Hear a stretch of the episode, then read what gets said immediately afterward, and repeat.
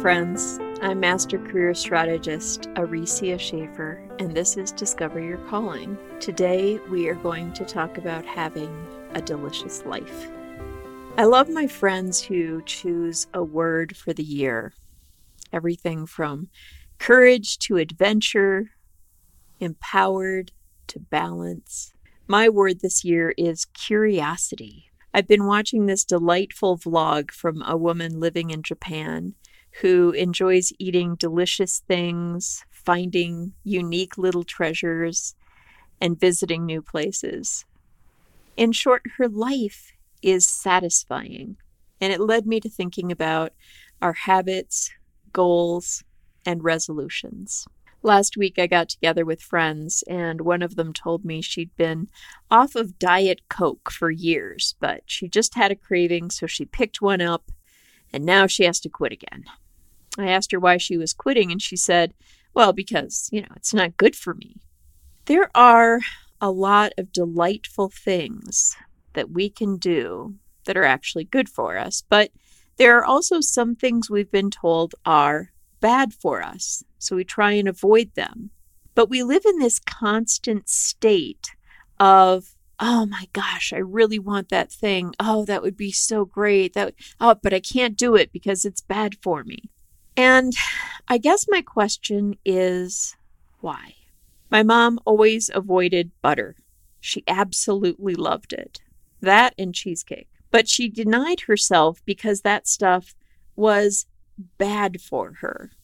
She ate tons of margarine, but she gave up butter. And now experts are saying it's actually more about sugar than fat. And she could have enjoyed maybe a little bit more butter in her life, maybe some cheesecake from time to time. The work I do with clients is about helping them find work that they love. It's meaningful and fulfilling. Having a happy life is a great goal, but that begins with being satisfied. And our culture seems to have a real issue with that. We tend to violently swing to one side and then the other and then back again.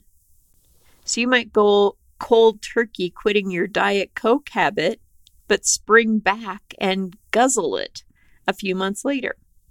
Then you go to cold turkey again and then back. And there's something in people that tells them that work has to be difficult and grueling to justify calling it work and to be paid for it. We're so set in this mindset that we kind of set ourselves up for it. And when we're looking for work, it really impacts the way we negotiate salary and benefits in a negative way. If you think you should be miserable at work, you're going to find a way to make that happen because you're not even going to see the opportunities to be satisfied and to be happy at work. A question coaches often ask is What habits aren't working for you? It's a good question, but as you think on it, consider keeping a few habits that are deeply satisfying, even if you've defined them as bad. Now, I'm not talking about addictions that are disrupting your life. I'm talking about a little bit of chocolate before going to bed a glass of wine with dinner from time to time if that's not an issue for you, or laying around in bed for a couple of hours after you wake up on the weekend. We have these things and we call them guilty pleasures, as if we're not supposed to enjoy life. But I like to think that's what we were put here for to enjoy our lives. There are absolutely delightful small habits that make life more satisfying and happier. Indulge in them from time to time. You weren't put on the planet to work in a miserable job, come home and toil until going to bed where you toss and turn through a restless night. If you were my client, I'd be asking you to ask yourself, what can you do in your life right now to feel more satisfied. Until next time, friends, enjoy this season of life.